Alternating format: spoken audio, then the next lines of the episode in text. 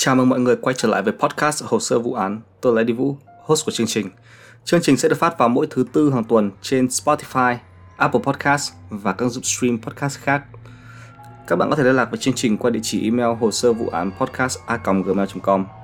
Đừng quên đánh giá chương trình, đăng ký và bật nút chuông để không bỏ lỡ số tiếp theo. Ngày hôm nay, chúng ta sẽ nói về câu chuyện xảy ra vào năm 1959. Cho tới giờ có khá nhiều tranh luận về chuyện gì đã xảy ra chúng ta sẽ nói về sự cố ở trên đèo Dyatlov. Vào đầu năm 1959, một nhóm sinh viên gồm 10 người, 8 nam 2 nữ lên kế hoạch chinh phục dãy núi Ural ở Nga, leo núi bằng cách đi bộ đường dài, dọc theo sườn núi. Chuyến đi dự tính từ ngày 28 tháng 1 tới ngày 12 tháng 2. Tất cả mọi người trong chuyến đi đều là sinh viên. Chuyến đi này sẽ biến họ từ những người leo núi ở cấp bậc 2 lên cấp bậc 3, cấp bậc cao nhất ở Nga Tên của những người tham gia bao gồm đội trưởng Igor Dyatlov, Yuri Doroshenko 21 tuổi, Lidumila Dubinina 20 tuổi, Alexander Kolevatov 24 tuổi, Zinaida Komogorova 22 tuổi, Yuri Krishvonchenko 23 tuổi, Rustem Slobodin 23 tuổi, Nikolai Tibax Brishnoly 23 tuổi, Simon Zolotaryov 37 tuổi và Yuri Yudin, thành viên duy nhất sống sót vì sau ngày bắt đầu leo núi một hôm. Yuri bị đau chân và không thể tiếp tục hành trình nên đã nghỉ chân tại nhà nghỉ ở dưới núi vào ngày 28 tháng 1. Ngày hôm sau, 9 người còn lại tiếp tục chuyến đi. Trên hành trình, mỗi người trong nhóm đều chụp ảnh, vui chơi, đoàn kết và dựa vào nhật ký tìm được thì cả nhóm không hề có cãi vã hay xích mích giữa bất kỳ thành viên nào. Thời tiết ở dãy núi Euro khá lạnh, âm 16 độ vào ban ngày và âm 23 độ vào ban đêm. Núi phủ tuyết trắng. Nhật ký ngày 31 tháng 1 năm 1959 có viết thời tiết lạnh hơn phải leo núi khó khăn hơn. Họ di chuyển với tốc độ khá chậm, khoảng một cây sáu một giờ. Và vì thời tiết quá xấu, cả nhóm đã mất phương hướng, đi lệch sang hướng Tây, nên họ đành phải chuẩn bị lều cắm trại qua đêm. Đoạn cuối nhật ký có viết, chúng tôi rất mệt, nhưng đã chuẩn bị lều cho buổi tối. Gỗ dùng để đốt lửa không có nhiều, chủ yếu dùng lông tơ ẩm. Chúng tôi dựng trại lửa trên những khúc gỗ, quá mệt để đào hố lửa. Bữa tối ở trong lều, ngon và ấm. Không thể tưởng tượng được có thể thoải mái như vậy ở bên sườn núi, gió giết mạnh ở bên ngoài và cách xa văn minh cả trăm cây số. Dự kiến ban đầu của cả nhóm là họ sẽ trở về vào ngày 12 tháng 2. Nhưng khi Yuri Yudin không thể tiếp tục chuyến đi, đội trưởng Igor Dyatlov nói rằng vì thời tiết xấu nên cả nhóm có thể sẽ quay trở lại lâu hơn dự kiến.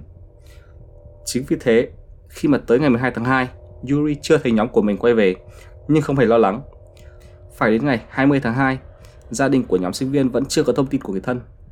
Trở nên lo lắng, yêu cầu gửi cứu trợ và hỗ trợ nếu cần thiết. Nhóm cứu trợ bao gồm tình nguyện viên, giáo viên và học sinh của trường Đại học Nông nghiệp Euro. Ngày 26 tháng 2, hơn 3 tuần sau khi khởi hành, nhóm cứu trợ tìm được lều và trại của đội thám hiểm ở trên sườn núi Kolov Sakin, có tên gọi khác là núi chết. Thứ đầu tiên họ nhận thấy là túp lều đang ở trong tình trạng vô cùng tệ. Tuyết rơi phủ, phủ tới nỗi túp lều đã bị sập xuống và có dấu hiệu bị cắt từ bên trong. Ở trong lều có tất cả dụng cụ giữ ấm như là áo khoác và giày được sắp xếp ngăn nắp. Ở gần lều có dấu chân đi vào khu rừng ở gần đó. Khi nhìn theo dấu chân, có thể nhận ra vài điểm, như là đa số người trong nhóm không đi giày hoặc đi giày chỉ có một bên. Và dựa vào độ sâu thì nhóm thám hiểm đi với tốc độ bình tĩnh, không chạy khi đi vào khu rừng thì các điều tra viên phát hiện một khu trại thứ hai. Ở đây phát hiện thi thể của Yuri Doroshenko và Yuri Krishvonichenko. Tay của cả hai người trong tình trạng xấu, rúm gió. Đặc biệt là đầu ngón tay bị mất ra. Có một vài cái cây ở gần đó, có dấu hiệu thịt người bám vào thân cây. Có vẻ như hai người đã cố gắng trèo cây để trốn khỏi thứ gì đấy hoặc là ai đó. Thi thể của đội trưởng Igor Dyatlov được tìm thấy không lâu sau đó úp mặt xuống tuyết, tay để ở trên ngực. So sánh với vết thương của các thành viên còn lại thì Igor có vết thương nhẹ nhất, chỉ có vài vết xước. Thi thể của Rustem Slobodin được tìm thấy và bị vỡ xương sọ. Nhưng mà đội tử thi đưa ra chẩn đoán là mặc dù bị vỡ hộp sọ, Rustem chết vì lạnh. Thi thể Zendia được tìm thấy tiếp theo, có nhiều vết thương trên mặt, nhưng vết thương nặng nhất là ở trên tay, bị dập và chảy máu nhiều vì mất da phải mất 2 tháng tiếp theo thì điều tra viên mới tìm được thi thể của Nikolai Tibax Brezhnev. Nikolai mặc quần áo ấm, thi thể ở dưới lớp tuyết dày. Nikolai bị vỡ hộp sọ, gãy xương hàm, trên cơ thể có nhiều chấn thương nặng. Hai thi thể tiếp theo được tìm thấy là của Alexander và Simon. Simon bị khoét mắt và bị cắt mô da ở gần mắt. Hộp sọ có một vết thương sâu và rộng và ngực bị một thứ gì đó nặng đè xuống, ép mạnh tới nỗi xương sườn bị gãy. Alexander cũng bị mất mô ở mắt, vết thương nặng trên hộp sọ ở sau tai. Thi thể cuối cùng được tìm thấy là của Lyudmila. Lyudmila bị mất cả hai mắt, mũi gãy, mồm há rộng như đang hét và lưỡi bị cắt hoàn toàn. Trong số 9 người, chỉ có hai người mặc quần áo ấm. Với những vết thương khác nhau, tất cả đều trong tình trạng thương nặng nhưng không ai biết chuyện gì đã xảy ra. Khi thông tin được công bố, không chỉ người thân của 9 nạn nhân muốn biết chuyện gì đã xảy ra mà công chúng cũng rất sợ và muốn tìm hiểu xem thực sự chuyện gì đã xảy ra ở trên vùng núi Euro. Sau 3 tuần khám nghiệm, kết luận chính thức không hề đưa ra nguyên nhân cái chết cụ thể của từng người, mà chỉ kết luận nhóm chết lạnh bởi một thế lực. Không nói rõ thế lực đó là người, là tự nhiên hay là một thứ gì đó cụ thể. Nguyên nhân dẫn tới cái chết của đa số thành viên trong nhóm được cho là chết lạnh, ngoại trừ ba người. Đó là Lidubila được cho là chết vì chảy máu trong ngực, Nikolai bị chết do chấn thương ở não và Simon chết do chấn thương ở ngực. Một vài thi thể được tìm thấy không mặc quần áo. Điều này có thể giải thích bởi nghịch lý cởi quần áo. Khi thân nhiệt hạ xuống mức nguy hiểm, con người trở nên mất phương hướng và bắt đầu cởi quần áo thay vì mặc thêm để giữ ấm. Sau 3 tuần, hồ sơ của vụ án được đóng lại, bao gồm bằng chứng và các thông tin không được công bố. Có rất nhiều người đưa ra giả thuyết và suy nghĩ về vụ án này, từ việc núi tuyết bị lở cho tới việc họ đã bị tấn công bởi một bộ tộc hoặc là người ngoài hành tinh hoặc là quái vật tuyết Yeti. Một điểm cần lưu ý đó là quần áo của tất cả mọi người trong nhóm và ở khu cấm trại đều có dấu hiệu của phóng xạ cao. Trong đám tang, gia đình nạn nhân nói rằng họ nhìn thấy thi thể của người thân đã mất, sáng lên một màu kỳ lạ và tóc của họ đã chuyển bạc. Thời điểm xảy ra vụ việc này, không chỉ Nga mà rất nhiều quốc gia khác trên thế giới đang thí nghiệm vũ khí hạt nhân nên có nhiều người đưa ra tin đồn rằng cái chết của nhà thám hiểm có liên quan tới vũ khí hạt nhân và dãy núi Ural là điểm tập kích. Nhưng chính phủ Nga lên tiếng phủ nhận thông tin này. Nhiều người lại nghĩ rằng địa điểm núi họ chọn để thám hiểm là nơi có độ phóng xạ sao tự nhiên sẵn, nhưng mà điều này cũng bị sớm chứng minh là không đúng sự thật. Bức ảnh cuối cùng trong máy ảnh của nhóm là một bức ảnh mờ có vệt sáng, khiến nhiều người cho rằng đó là từ UFO và người ngoài hành tinh.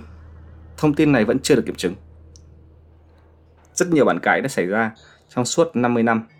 Cho tới năm 2019, vụ án được mở lại và nhìn sâu hơn. Công tố viên Andrea Kuriak là người chỉ huy.